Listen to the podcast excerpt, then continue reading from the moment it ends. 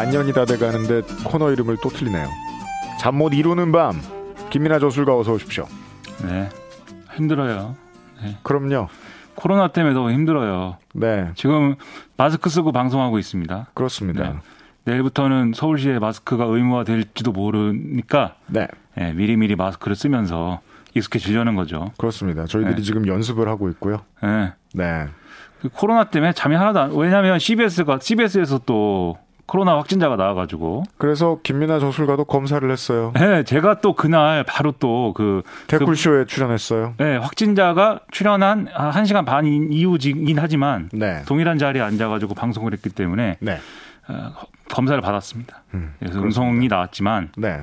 마음도 힘들고 음. 음 여러모로 힘들어요. 네. 또 물론 뭐 잠깐이었습니다만 자가격리하시면 우울해져요 사람이. 아니 전 행복했습니다. 왜요? 하긴 네, 너무 저는, 일을 많이 했어요 그동안. 아니 그렇다기보다는 집에 있으면 행복해요. 제가 말해 안 해요 언제나 지금 놀아야 된다고 김민아 저술가는. 아니 집에 있으면 행복합니다. 바쁘든 안 바쁘든 집에서 그렇습니다. 있으면 행복하고 밖에 네. 나오는 순간 불행해져요. 네. 오늘은 김민아 저술가 아니어도 매우 많은 청취자 여러분들이 같은 문제로 잠을 못 잘 수도 있어요. 네, 오늘은 이제 앞에서 한참 얘기했지만 정광훈 목사 때문에 또 음. 저도 잠을 못 자고 있습니다. 근데 이제 전광훈 목사의 뭐 여러 가지 그분을 뭐 징계를 하고 뭐 나쁜 사람이다라고 하고 이상한 사람이다라고 하는 건 워낙 많이 얘기했으니까 음. 좀더 심층적인 거를 이제 생각을 해봤으면 하는 거죠. 뭘까요? 그게 이제 개신교가 여러분들이 생각하시기에 개신교가 문제 아니야? 이렇게 생각하는 분들이 있단 말이죠. 아까 문자 읽은 것도 그런 내용이잖아요. 그렇잖아요. 사실 우리가 아무리 CBS여도 이런 얘기 안 할 수가 없습니다. 그렇죠. 네. 그리고 이제 이 정강훈 목사뿐만이 아니고 다른 일부 교회에서도 지금 비대면으로 예배를 드리라고 했는데 굳이 이제 지금 강행하고 있는 교회들이 없는 게 아니잖아요. 지금 부산시가 큰 고생한 뉴스가 오늘 저녁에 많이 나왔는데 부산시 뿐이겠습니까? 그렇죠. 그래서 이게 다시 한번 또 강조하지만 대부분의 개신교가 다 문제다라고는 제가 그렇게 말씀드리는 건 아닙니다. 음. 근데 일부 이 문제적인 행태들이 기원이 어디냐. 그것은 우리가 한번 생각을 해볼 필요도 있다는 거죠. 그걸 생각해 봅시다, 오늘은. 네, 그래서 제가 볼 때는 개신교의 태생적인 어떤 그런 어 맥락으로 태생적인 맥락으로부터 어 이어지는 문제들이 있다라는 생각이 들어요. 그게 뭐냐면 개신교라는 게 과거 로마 가톨릭에 반발해서 종교, 종교 개혁이 일어나면서 이제 만들어진 거 아닙니까? 그렇죠. 그거 이제 우리 중고등학교 사회 시간에도 다 배웠잖아요. CBS에서 그 종교 개, 종교 개혁 몇 주년 기념 행사 같은 거 하고 그래요. 네. 음. 그런데 이때 이제 가장 문제적으로 지적이 됐던 게 카톨릭이 갖고 있는 성직 제도입니다. 네. 그러니까 이게 어 그렇게 돼 있잖아요. 주교가 있고 음. 주교의 추기경이 있고 음. 그의 교황이 있고 이런 식으로 성직자가 어느 정도 자기 어떤 자격을 갖춰야 피라미드 형태. 그렇죠. 그 위에 있는 어떤 레벨로 갈 수가 있고 그걸로 일종의 관료제적 체제가 만들어져 있는 건데 음. 그게 일종의 여러 가지 당시에 뭐 면제부라든지 이런 부패 문제와 관련이 있다라고 종교개혁론자들은 본 거죠. 네. 그래서 어 만인 제사장이라는 거를 주장을 했습니다. 그렇죠? 음. 그게 이제 성직자와 신도는 사명을 달리하는 것뿐이지 음. 하나님 앞에서는 동일한 존재다. 라는 거였죠. 위계를 타파하고자 하면서 프로테스탄트가 탄생합니다. 네, 그리고 이런 개념이 한층 더 강화된 이제 어떤 종교적 사조가 복음주의입니다. 음. 이 복음주의에서는 성직자라는 어떤 사람이 중간에 중계를 하지 않아도 음. 회개를 하고 기도를 하면 하나님하고 직접 연결될 수 있다. 이런 주장을 담은 것이기 때문에 왜 나한테 찾아와? 그렇죠. 하나님은 네가 가서 만나. 그렇죠. 그래서 보다 더 이제 신도와 교회가 개별화되는 거죠. 이 천주교처럼 중앙 집권화된 그런 종교가 아니라 불교도 이제 절에 이제 주지 스님이 상당한 그 절에 대해서 권한을 갖고 있긴 하지만 결국 종단의 이제 그 중앙 집권적인 형태가 있잖아요. 네. 근데 개신교는 지금 그게 없습니다. 네. 역설적으로 지금 방역 사, 상황에서 좀 불리한 측면으로 평가가 되고 있기도 하지만 그렇죠. 그런 체계가 있으면 중앙 집권적인 체계가 있으면 중앙의 어떤 기구가 일종의 컨트롤을 할 수가 있잖아요. 그래서 음. 앞에서 보셨듯이 전광훈 목사가 목사직이 뭐 박탈됐다. 근데 그건 이제 교단에서 박탈된 거잖아요. 그죠? 네. 어떤 형태로든지. 음. 그러면 이 사람이 예를 들면 다른 교단을 막 여러 가지 꼼수를 써서 만들어낼 수도 있고 그리고 그걸 만들어내기 위한 어떤 투쟁을 막 할 수도 있고 이게 맹점이죠. 네. 중앙 집권적인 컨트롤 타워가 없어요. 음. 그러다 보니까 이제 이렇게 된 건데 그게 그런데 과거에는 어떤 민주적인 모습으로 비치기도 했습니다. 어떤 네. 면에서는. 그게 이제 과거 미국 독립혁명 때 방금 말씀드린 복음주의 기독교가 민주주의를 촉진하기로 했단 말이죠. 음. 예. 그리고 어, 개신교가 또 독재 권력하고 싸울 때는 또 정치적인 역할을 또 나름대로 한 사례들이 이제 많이 있죠. 그렇습니다. 그래서 이런 사례는 방금 말씀드린 이렇게 좀 민주주의에 충실하고자 하는 이런 성향이라는 것은 개신교 교리의 어떤 정치적인 좋은 면이다 이렇게 볼 수가 있습니다. 음. 다만 똑같은 게 나쁘게 작용하는 경우가 바로 지금 말씀드린 정광훈 목사 같은 사례인데 만인이 제사장이라고는 했지만 결국 이제 예배는 교회에서 드리는 거고 예배를 집전하는 건 목사지 않습니까? 네. 그러니까 모든 성도, 모든 신도와 모든 이제 어떤 기독교와 개신교와 관련된 사람들이 다 평등하다 이런 개념이 아니라 각 교회가 평등하고 음. 각 목사가 평등하고 각 목사와 교회가 각각이다. 이게 개교회주의라고 하거든요. 즉 목사도 교회도 권력화될 소지는 여전히 있다. 그렇죠. 그리고 이 목사가 이런 방금 말씀드린 만인제사장 개념을 자기 좋을 대로 이제 활용하고 남용해서 생기는 문제들이 바로 이런 다른 권력이 아니라 국가 권력이나 방역이나 이런 다른 권력이 아니라 바로 목사인 나의 권력을 따라라고 주장할 수 있는 근거로 막 이렇게 이용되는 그런 상황이 이제 정강훈 목사 사례라는 겁니다. 네. 그렇게 지역에서 엄청난 힘을 발휘하는 것으로 알려진 목사님들 몇 명의 얼굴이 막 머릿속에 스쳐 지나갑니다. 네. 그리고 그분들은 하나같이 반공을 부르짖죠. 그렇죠. 그것이 이제 한국 개신교의 또 특징 중의 하나인데 네. 이게 그러면 방금 말씀드린 건 개신교의 이제 일반적인 차원이었고 한국 개신교는 그러면 한국 개신교의 어떤 극단적인 분들은 왜 반공을 이렇게 목놓아 외치고 있느냐 이걸 한번 볼 필요가 있습니다. 그건 조선 후기에 이제 개신교가 들어왔잖아요. 선교사들에 의해서. 예. 이때 여러 교단 출신들의 선교사가 막 들어오다 보니까 지역을 나눠서 이제 선교를 하기로 합의를 했습니다. 음. 교단마다. 그때 이제 평안도하고 황해도 등의 서북 지역을 맡은 데가 미국의 북장로교였어요. 오늘날의 이제 장로교죠. 네. 근데 이제 이 서북 지역이라는 데가 중요한데 한국 역사에서 대단히 중요한 데가 서북 지역입니다. 음. 여기 방금 말씀드린 대로 평안도랑 황해도예요, 여기가. 예. 과거에 우리가 그런 말도 있지 않습니까? 뭐 평안 평안 감사는 뭐 시켜도 안 한다입니까? 평안 감사가 돌아오지 않네요입니까? 잘 모르 잊어버렸다. 이게 잊어버렸는데 아무튼 이 지역이 조선 시대에는 상당히 차별받았어요. 네. 그렇죠? 네. 음. 제가 다 뒤섞어서 얘기했죠, 그죠 방금. 네. 보통 네. 네. 그 상당히 알아냈네 또 그 사이에. 네. 네. 상당히 차별받았는데 네. 그러다 보니까 유교 질서에서 중심축을 이루고 있는 유교의 기득권들 유림들이 여기선 세력이 약했습니다. 그렇죠. 대신에 그래서 이 사람들이 차별받는 상황에서 유림들의 지배가 없으니까 뭘 발전시켰냐면 상공업을 발전시켰어요.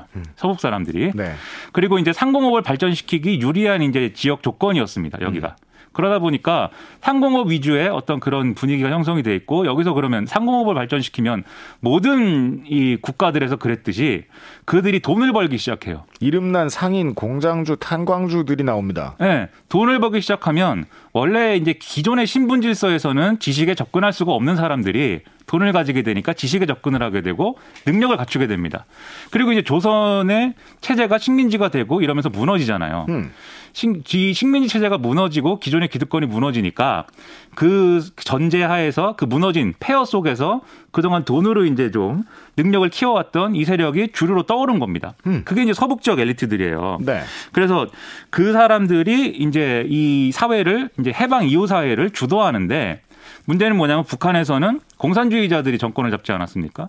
근데 공산주의자들이 종교를 탄압을 했어요. 음. 근데 방금 말씀드렸듯이 서북 지역 엘리트들은 대개 이제 북장로교 선교사들의 영향을 받아서 네. 개신교였거든요. 그러다 보니까 이 사람들이 박해를 피해서 남쪽으로 내려왔습니다. 그렇죠. 그게 이 남한 엘리트의 시작이고 음. 남한 지금의 이제 지금까지 이르는 네. 남한 엘리트의 시작이고 똑같이 종교에서도 개신교에서도 바로 이 서북 인맥들이 개신교 주류로 이제 어, 자리 잡기 시작하거든요. 그럼 당연히 음. 공산주의로부터 쫓겨 나왔는데 공산주의를 미워하지 않겠습니까? 옛날 역사를 뒤져보고 있으면은 공안과 관련된 일을 하던 사람들 중에는 왜 그 서북 출신들이 많을까? 네. 저 사람들은 왜 북한 말투를 쓰면서 어, 그 공안 탄압을 하는데 앞장섰을까 궁금했었거든요. 네. 이런 실마리가 있어요. 그렇습니다. 우리가 아는 그 시기에 해방 이후에 되게 유명한 사람들, 그때 권력을 잡았던 사람들은 대개 이제 평안도나 황해도 사람들입니다. 음. 최근에 논란이 됐던 백선엽 장군 이런 사람들도 다 그 서북 인맥들이에요. 네. 그리고 우리가 직접적으로 아는 게 서북 청년단이라고 있잖아요.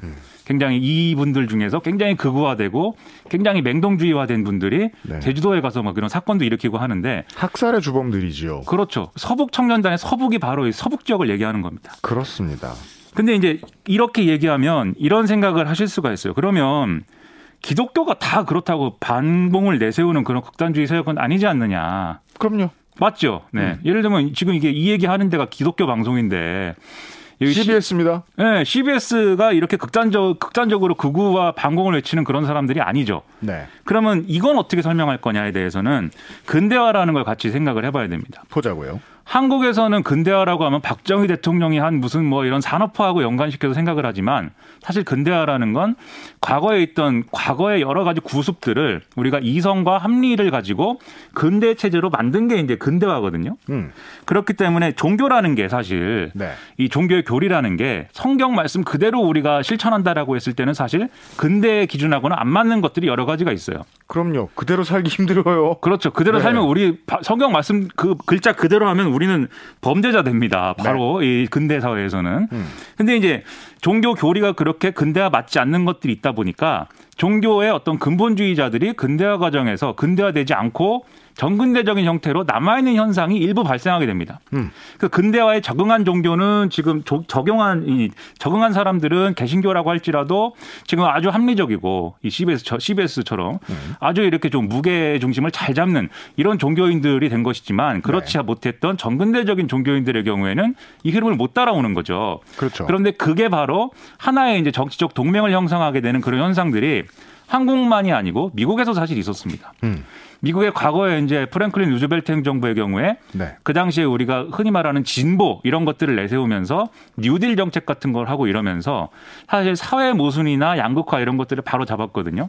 그러다 보니까 이 기- 우리가 얘기하는 이른바 이제 자본가들 그리고 기업을 위주로 예, 정책을 펴자고 하는 이념적인 우파들 그리고 방금 말씀드린 정근대적인 상황에서 이 벗어나지 못했던 근본주의적 이 개신교들, 혁신에 적응하지 못하는 종교들이 개신교가 나타난다. 예, 그들이 혁신에 적응하는 개신교가 있는가 하면. 그렇죠. 그들이 하나로 정치적으로 연합하는 현상이 벌어지, 벌어지게 돼요. 반 진보 이걸 기치로 그렇죠. 해서 그 사람들이 만든 권력이 1980년에 레이건 대통령 당선이었습니다. 그런데 이 반진보라고 하면은 미국도 우리하고 비슷한 정치사를 공유하는 것이 너네들 지금 자꾸 진보적인 소리하고 너네 권리 주장하면 공산당 온다? 네, 너네 공산당이야 하면서 딱지 붙이는 일로 자신들의 자리를 지켰어요. 그렇죠. 그래서 이런 것들이 하나의 정치적 동맹을 형성, 형성한 것이고 그걸 우리가 지금 정강 목사 사례를 통해서 보고 있는 겁니다. 방인성 목, 그 목사님하고도 잠깐 이야기를 했었습니다마는 특히나 이 정광훈 씨와 관련된 이야기에서 좀더 좀 아주 부끄럽게 민낯이 잘 드러나 있었죠. 결국은 이 정도까지 온 나라를 위험하게 처하, 위험에 처하게 만들려고 했던 가장 직접적인 의도는 원인은 돈이 아니었겠느냐. 그렇죠. 그런 측면도 짚어주셨는데 있습니다. 돈 왜냐하면 문제도 있지 않냐. 네, 개신교가 지금 말하자면 비유하자면 포화 상태가 돼 있는 겁니다. 전도할 때가 마땅치 않고 더 이상.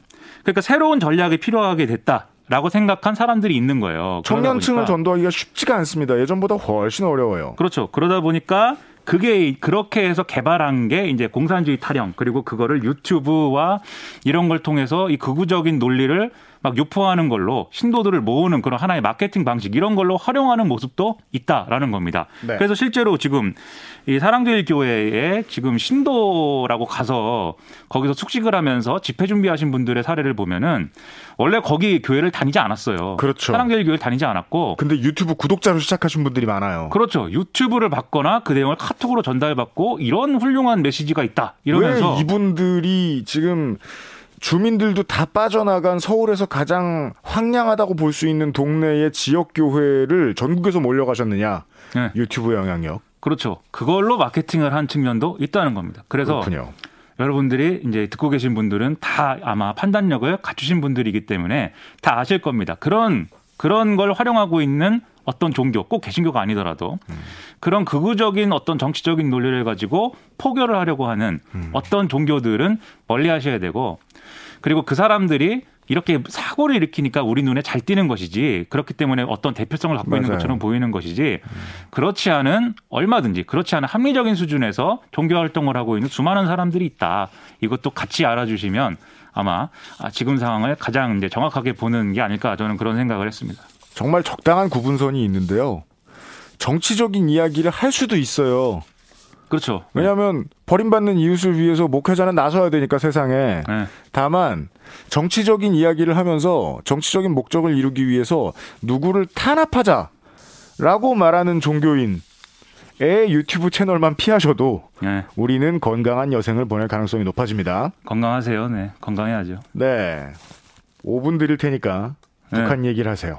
아, 5분. 어. 아 근데 5분 가지고는 안 되거나 혹은 5분도 필요가 없는 게 사실 이번 주 기준으로 북한은 무슨 일이 있었는지 예측하는 건 거의 불가능에 가까워요. 네.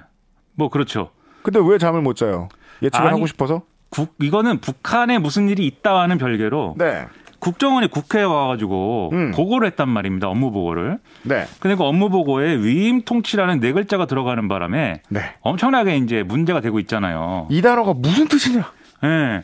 그래서 이걸 가지고 일부 이제 또 상상력이 좀 풍부하신 분들은 김정은 위원장은 건강 상태가 이미 심각한 단계에 이르러서 네. 그래서 지금 다른 사람들에게 통치권을 위임하고 있다는 그런 얘기냐? 뭐 이렇게 생각하기도 하고. 근데 우리가 지난 봄에 너무 시원하게 큰 거짓 뉴스를 봤기 때문에 아, 그렇죠. 네. 지금 여론은 꿈쩍도 안 하고 있어요. 네. 다만 위임 통치라는 단어는 북한의 체제를 그 그동안의 체제적 체제를 고려해 봤을 때 좀 황당한 거예요. 음. 북한이 위임 통치가 어디 있습니까? 그렇죠. 권력 분산이 어디 있어요? 그렇게 생각한 또 일부 분들은 그리 그럼에도 불구하고 굳이 위임 통치라는 단어를 박지원 국정원장의 국정원이 쓴 것은 지금 상황에서 어떤 정치적인 국면 전환을 노리는 그걸 노린 어떤 자극적인 단어 아니냐 이렇게도 주장을 하는데 박지원 원장은 정치 몇 단이니까. 예. 네.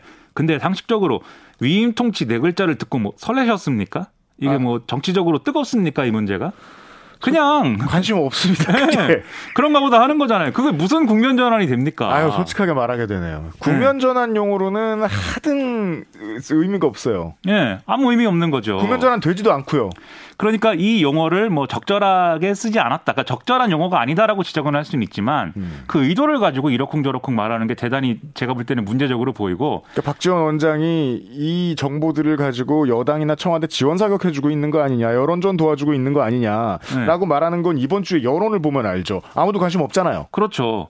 하지만 그럼에도 불구하고 그런 국정원이 보고한 내용 자체가 그럼 뭐냐는 알아볼 필요는 있는 것 같습니다. 제 생각엔. 알아봅시다. 네. 그래서 이제 국정원 보고 내용은 이런 얘기였습니다. 김정은 위원장이 여전히 최종 결재권을 갖고 있는 건 맞다. 그런데 여러 사람들에게 어떤 책임을 좀 많이 부여했다 이런 얘기입니다. 그 중에는 이제 김여정 노동당 제1부 부장 뭐 이런 사람도 있고 최부일, 리병철, 박봉주 등의 이제 전문 관료들이 있어요. 특히 음. 최부일은 이제 아마도 김정은 위원장이 어렸을 때 농구도 도와주고 뭐 이런 사람인데 음. 예, 아무튼 이런 측근 내지는 예, 예, 전문 관료들 이런 사람들에게 일부 권한을 위임했다는 겁니다. 즉 네. 이사회로 따지면은 자기가 이사회 의장이고 이사들을 좀 선임을 한 거죠. 음. 그 국정원은 그럼 왜 김정은 위원장이 이렇게 했냐에 대해서는 해석을 내놓긴 내놨습니다. 하나는 네. 스트레스, 하나는 리스크 관리. 네, 9년간 높아진 통치 스트레스를 줄이는 거고 정책 실패 시 리스크 관리를 위한 책임을 나누기 위한 거다. 이렇게 썼는데 무슨 의미예요, 이게? 통치 스트레스를 줄인다는 거는 이런 얘기입니다. 김정은 위원장이 집권 이후에 나름대로 이제 노력한 게 비핵화 관련 협상을 통해서 대외 관계를 좀 자신들에게 우호적으로 바꾸는 거 이거 하나랑 두 번째로는 경제 시스템의 개선이거든요. 그렇죠. 근데 전자는 우리가 익히 알듯이 뭐 기대할 게 없었잖아요. 지금 상황이 당분간은. 네. 이 미국 대선 끝날 때까지는 그러니까 좀 좌절이 있을 것이고 게다가 지금 중국과의 국경을 아직까지도 봉쇄 상당 부분 봉쇄한 것으로 알고 있는데 혹은 전체를 네. 그렇다면 경제 문제도 할 말이 별로 없을 거예요. 그렇죠. 그래서 코로나19 등등으로 인해서 더 지금 경제는 어려워질 수밖에 없는 상황이 된 거죠. 그러면 모든 것을 이제 틀어지고 권력을 틀어지고 있는 독재자의 입장에서는 이것은 이게 뭐 육체적인 것이든 정신적인 것이든 아니면 정치적인 것이든 이것은 스트레스로 작용할 수밖에 없는 그런 상황이라는 겁니다. 네. 그리고 이제 정책 실패 시 리스크 관리 이것도 이제 비슷한 맥락인 건데 음. 지금 이렇게 지금 말씀드렸듯이 주요한 정책이 실패했다고 말씀드렸잖아요. 예. 앞으로도 실패할 것들이 많을 거다라는 겁니다. 그러면 지금까지는 북한 체제에서 뭔가가 실패하잖아요. 그러면 모든 거를 지도자가 결정했기 때문에 모든 것은 그럼 지도자의 책임입니다. 그런데 북한의 역사를 돌아보건대 제가 깊이 알진 못하겠습니다만 네. 지도자가 뭐를 실제로 책임진 적이 있었나?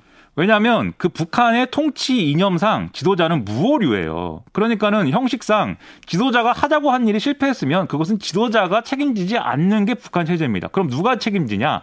그 밑에 있는 누군가가 실무자. 그렇죠. 그 사람이 책임져야 돼요. 그런데 이 죄목이 정책 실패에 대해서 책임을 지는 거냐? 아닙니다. 지도자를 제대로 보좌하지 못한 책임입니다. 그럼 우리가 북한 체제 같은 특성을 고려해서 생각해 보면 정책을 뭘 추진했는데 실패했다. 이것보다는 지도자를 제대로 보좌하지 못한 죄가 훨씬 큰 거예요.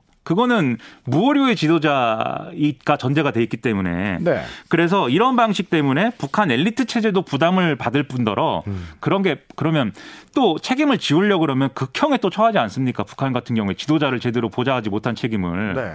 주민 여론에도 안 좋습니다. 음. 그렇기 때문에 앞으로 실패할 일이 많기 때문에 애초에 알아서 그러면 권한을 배분했습니다. 그들이 알아서 하는 겁니다. 이거를 전제를 해놔야 사실은 그렇게까지 극단적인 방식으로 책임을 지우지 않아도 되는 것이고 음. 그런 체제로 가려고 한다는 거죠. 김정은 위원장은 그 점에서 우리가 주목해야 될 게 바로 김여정입니다. 네. 네.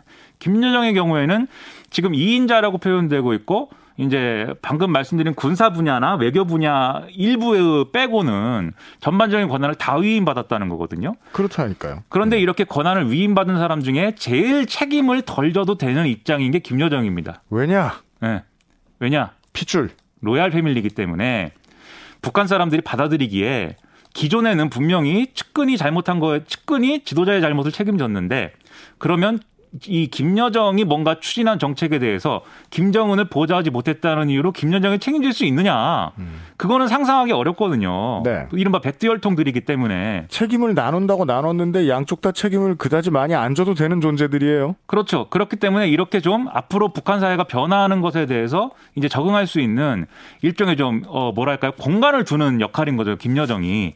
그러니까 앞으로 북한 주민들은 뭔가 이제 책임자가 정책 실패에 대해서 자아 비판을 하거나 또는 직을 물러나거나 이런 정도의 책임을 지는 체제를 이제 앞으로는 체감하게 될 겁니다. 아마 그걸로 가기 위한 어떤 어떤 절차로서 위임 통치다 뭐 이렇게 되는 건데 다만 그게 이른바 이제 정상 국가화다 뭐 이렇게들 얘기를 하지만 일반적인 사회주의 국가들이 갖고 있는 당국가 통치 체제로의 복귀일 수는 있어요. 김정일 시대의 성군 정치로 이것을 무너뜨렸으니까 네. 그것으로의 복귀는 맞 지만 우리가 일반적으로 생각하는 정상 국가와는 좀 거리가 있는 것이 여전히 주민들에 대한 어떤 통제나 이런 것들은 강화될 것이기 때문에 그래서 변화는 변하지만 음. 예, 우리가 기대하는 변화는 아니고 다만 그럼에도 불구하고 조금 더 합리적인 변화는 맞기 때문에 네. 이것은 앞으로 지켜봐야 될 문제이지 이 남한에서 남한 정치권이 이걸 가지고 이러쿵저러쿵 국면 전환이 뭐니 할 그럴 이유는 아니다라는 겁니다. 그렇습니다. 북한 네. 관련된 이런 뉴스가 있었고 오랜만에 그 중국과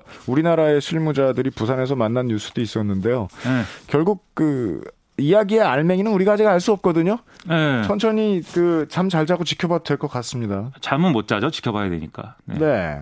밤새 아, 지켜보는 거죠. 김민아 저술가였고요. 김민아 저술가를 위한 아, 락앤롤 퀴즈 시간입니다. 아 퀴즈. 벤 헤일런의 두 번째 보컬리스트는? 아 이거 여기 안 써 있어. 이게 써 있었으면 검, 검색했을 일부러 텐데. 안 썼습니다. 네, 친절하게 김보경 작가가 알려주실까봐. 야 이거 어떻게 누구? 하냐? 안드레아 보첼리. 그 진행자를 무시해도 유분수지. 네? 적당히 가까운 답을 말씀하셔야 될 거 아니에요. 아 그래요? 네. 네. 뭐... 첫 번째 보컬은 이 점프 기억하시는 데이빗 리 로스고 네. 두 번째 보컬은 세미 헤이거죠. 네. 저는 세미 헤이거의 밴 헤일런만 좋아합니다. 네. 네. 벤 헤일런의 Can't Stop Loving You를 들으시면서 김민아 저술가를 보내드리도록 하겠습니다. 퀴즈를 왜 내는 거지? 예. 이렇게까지 못, 언젠간 맞출 거라는 희망이 있기 때문입니다. 열심히 한번 해보겠습니다. 우리가 북한에 대해 가져야 되듯이 말이죠. 네. 김민아 조수가 수고 많으셨습니다. 고맙습니다.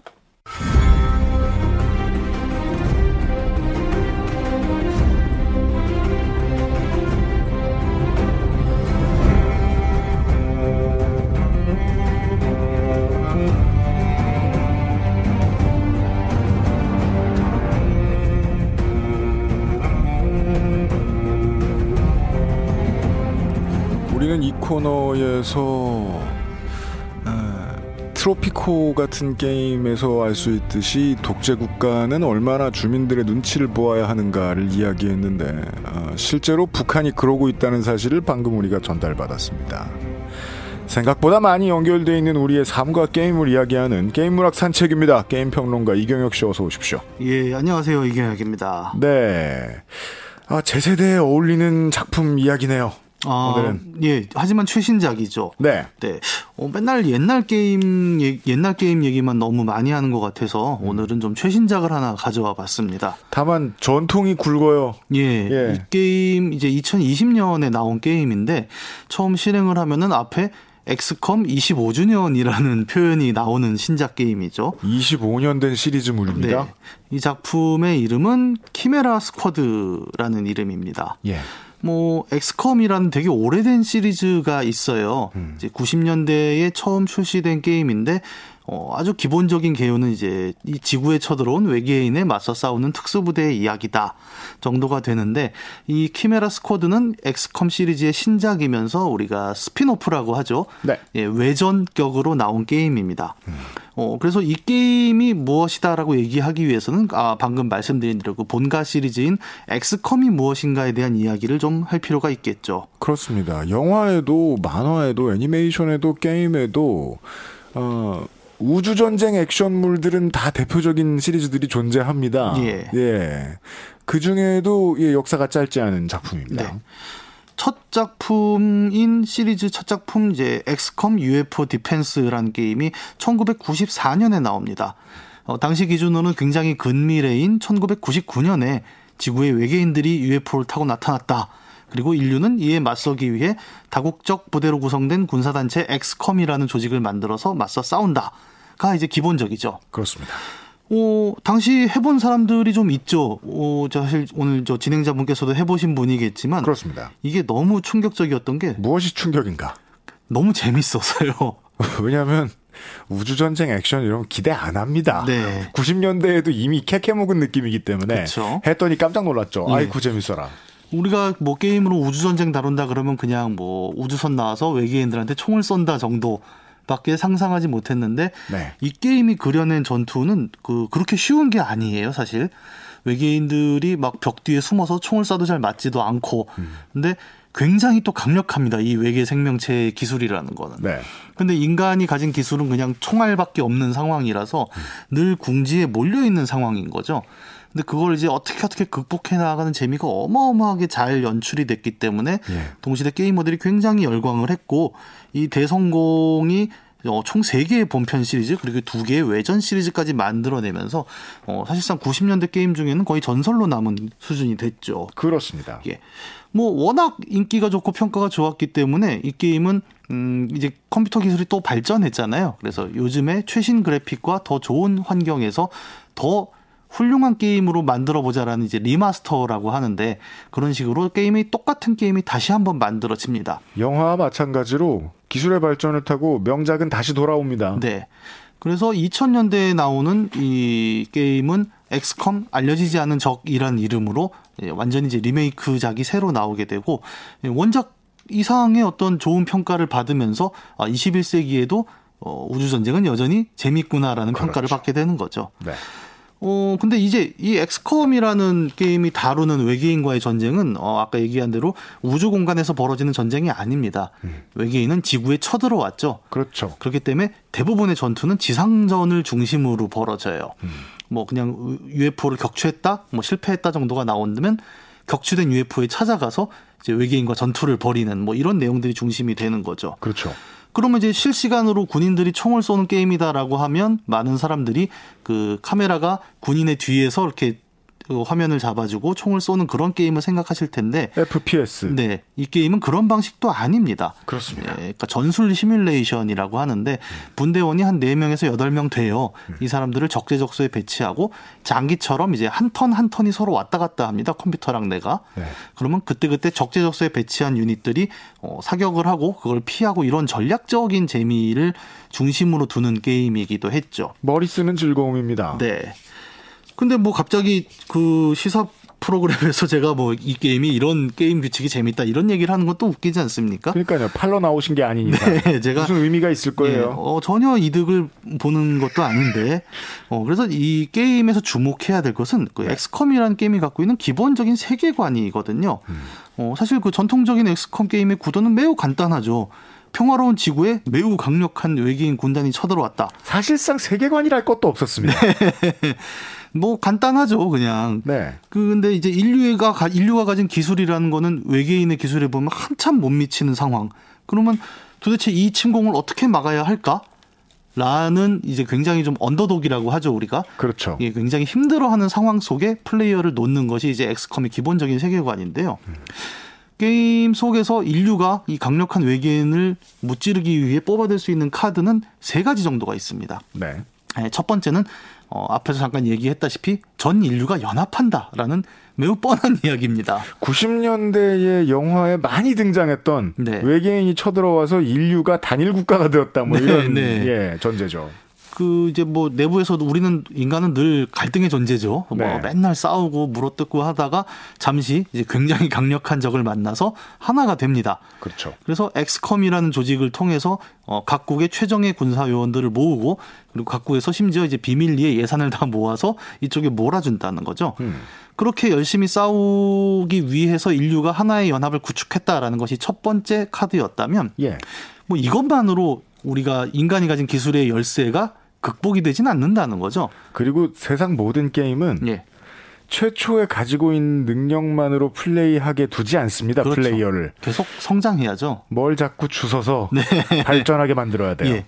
그러면 이제 기술을 뭔가 업그레이드를 해야 되는데 우리가 뭐 그런 농담 많이 하잖아요. 마이크로소프트는 외계인 고문을 한다. 그렇죠. 예, 뭔가 인간의 기술이 아니라 외계의 기술을 가져다 쓴다라는 얘기처럼 이 게임에서 두 번째로 뽑아드는 카드는 외계인을 납치, 고문, 감금하는 방식입니다. 네. 뭐 아무리 우리가 밀린다곤 하지만 모든 경우에 외계인이 한 명도 이제 피해를 받지 않는다는 아니잖아요. 음. 그래서 우연찮게 격추시킨 UFO, 우연찮게 사로잡은 외계인을 잡아다가 정말 여러 가지 기술로 회유, 고문 그리고 그 기술 같은 경우엔 또 우리가 reverse engineering이라고 하죠. 그렇죠. 예, 이 기술이 어떻게 만들어진 거를 계속 연구하는 조직이 생기기 시작하고 완성품을 만들어 놓은 것을 앞에 놓고서 이걸 어떻게 만들었는지 역추적하는 기술. 네. 이렇게 해서 굉장히 급속도로 기술이 발전하게 되는 거죠. 예. 뭐 대부분의 인류 역사의 전쟁도 그렇지만 전쟁을 통해서도 기술이 발전하는 부분이 실제로 있었으니까요. 그럼요. 하지만 이것마저도 외계인을 능가하기에는 어려운 상황이었기 때문에 엑스컴이란 조직이 꺼내는 마지막 카드는 인간의 개조입니다. 음. 현장에 이제 어쨌든 사람이 투입돼서 전투를 벌이는데 이게 사람의 신체가 가지고 있는 한계라는 게 너무 명백하다는 거죠. 이거는 뭐 스타크래프트에도 많이 나오는 네. 예. 근데 굉장히 이 게임에서 보여주는 연출은 충격적이에요. 그러니까 그렇죠. 그러니까 병사가 자원을 하고 멀쩡한 사지를 잘라낸 다음에 거기에 사이보그로 된 팔다리를 새로 붙여내는 장면을 여과 없이 음. 보여줍니다. 네. 그러면서 이걸 개발하는 기술 고문이 야 이게 우리가 인간을 지키기 위해 싸우는데 이렇게 되면 우리가 인간이 아닌 거 아니야? 음. 라는 독백까지도 할 정도로 그렇죠. 굉장히 강하게 인간 자체를 개조시키려고 하고 이런 개조는 물리적인 것에 머물지 않고 인간의 정신적 능력, 뭐 사이오닉이라고 하죠. 맞습니다. 초능력을 강화시키기 위해서 외계인의 유전자를 인간의 몸에 섞는 되게 어, 어떻게 보면 굉장히 섬뜩한 일까지도 버려내게 되는 상황을 게임은 보여주고 있거든요. 몸을 발전시키다 말고 몸을 일부러 해하는 것까지도 우리는 본 적이 있고 이제 현대 기술에서 다룰 수 있다는 것을 압니다만 결국 그러다 보면 정신도 건드리게 될 것이다. 네.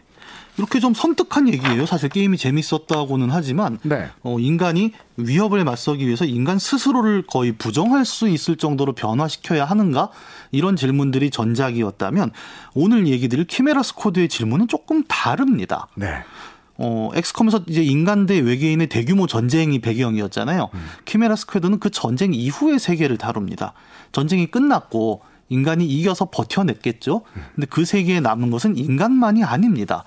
어, 쳐들어온 외계인들의 폐잔병이 그대로 있기 때문에 그렇죠. 이들이 지구에 함께 사는 시대가 됐어요. 음. 그래서 어, 도시 안에 사는 것이 인간만의 도시가 아니라 뭐 두꺼비 같은 외계인도 있고 뱀다리 외계인도 있고 얘들이 이 도시에 다 같이 삽니다. 그렇죠. 근데 우리는 알고 있죠. 서로 어, 너는 우리가 아니야. 다시 말해 타자라고 하죠. 음. 다른 사람이 나와 함께 도시에서 살게 되면 어떤 일들이 벌어지냐면 가장 주류인 인간이 외계인들을 차별하고 핍박하기 시작합니다. 차별과 혐오가 있군요. 네. 현실적입니다. 네. 그리고 심지어 폐잔병이잖아요. 한때 인류를 위협했던. 음. 그러니까 그 피해, 그 핍박이라는 것은 더욱더 강할 수밖에 없었던 상황이죠. 그렇겠죠. 근데 이 도시에도 계속 혼란이 있고 문제가 터진단 말이에요. 음. 그래서 이 도시의 치안을 지킬 수 있는 새로운 치안 팀이 구성이 되는데 네. 이 팀에서 대적해야 할 것은 인간뿐 아니라 이제는 외계인도 있지 않습니까? 예. 외계인도 범죄 집단을 만든단 말이에요. 못 먹고 못 살게 두면 당연히 범죄율은 높아지죠. 네. 그래서 이들을 어, 정리할 수 있는 치안 팀에는 외계인이 포함됩니다. 그렇죠. 네. 그래서 인간이 뭐 총과 방탄조끼를 입고 가서 쏘는 것뿐만이 아니라 외계인 분대원이 들어와서 초능력으로 적을 제압하고 음. 이런 굉장히 좀 혼종적인 장면들이 나타나게 되는 거죠. 네. 꼭 대규모 전쟁에서 인간 대 외계인이란 어 너와 내가 완전히 구별되는 어떤 구도가 전작의 모습이었다면 음. 키미라 스쿼드는 이제 그 모든 것이 섞여 있는 상황에서 치안 대 혼돈이라는 새로운 구도 안에 어, 인간과 외계인이 모두 섞여 있는 상태다라는 것을 전제하고 시작이 아, 됩니다. 실로 세계관만 살려놓은 외전이군요. 네. 굉장히 그래서 플레이하는 사람들이 놀라운 거예요. 예전에 그 게임을 해봤던 사람일수록 더 놀랍습니다.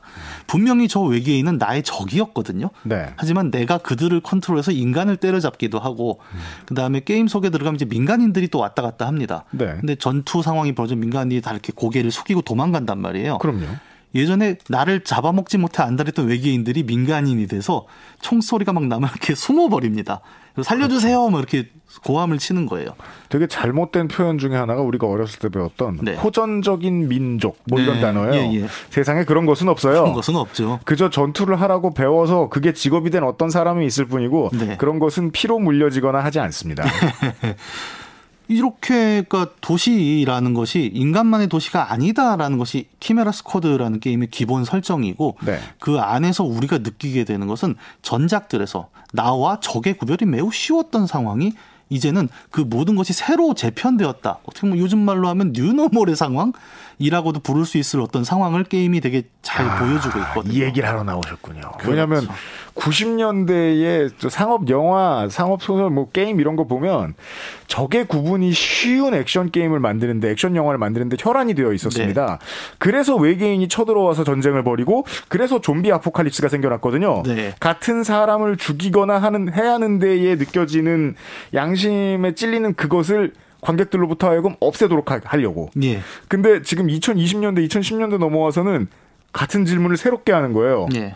저, 저 존재들하고도 같이 살 수 있는 거 아니야? 예.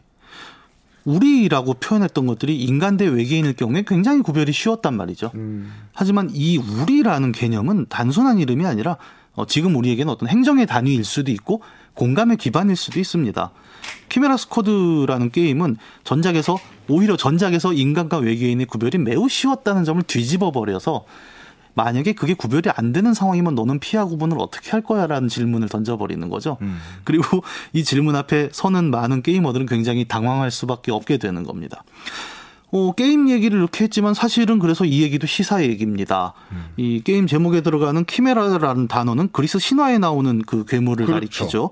여러 동물의 유전자가 섞여서 막 짬뽕이 된 괴물이 나오는데 그 이름이 키메라인데 음. 이 Chimera Squad라는 것은 결국 이 치안 유지를 위한 squad 분대가 얼마나 혼종적인가를 드러내는 이름이기도 합니다. 그렇죠. 그리고 2020년에 이 게임이 나온 이유는 매우 분명하죠. 우리가 냉전 혹은 뭐 민족주의 시대 그러니까 우리라는 것이 굉장히 단일한 가치, 반드시 지켜야 할 가치로 여겨졌던 시대에서 2020년 당장 우리 주변에 터지는 이슈들을 보면 그 우리가 매우 단일하지 않다는 사실들을 또 보여주고 있지 않습니까? 그렇죠. 그런데 외계인의 침공이라고 해서 그 우리가 매우 단일했던 시절을 다뤘던 게임이 그 우리가 단일하지 않다는 상황을 보여주는 게임으로 진화했다는 것은 음. 우리에게 이 게임이 매우 현실적인 이야기를 하고 있고 그러게요. 그리고 그 질문의 핵심에 있는 것은 도대체 우리라는 범주는 어디까지로 해야 될까? 음. 라는 질문을 담고 있다는 거죠. 그렇습니다. 네.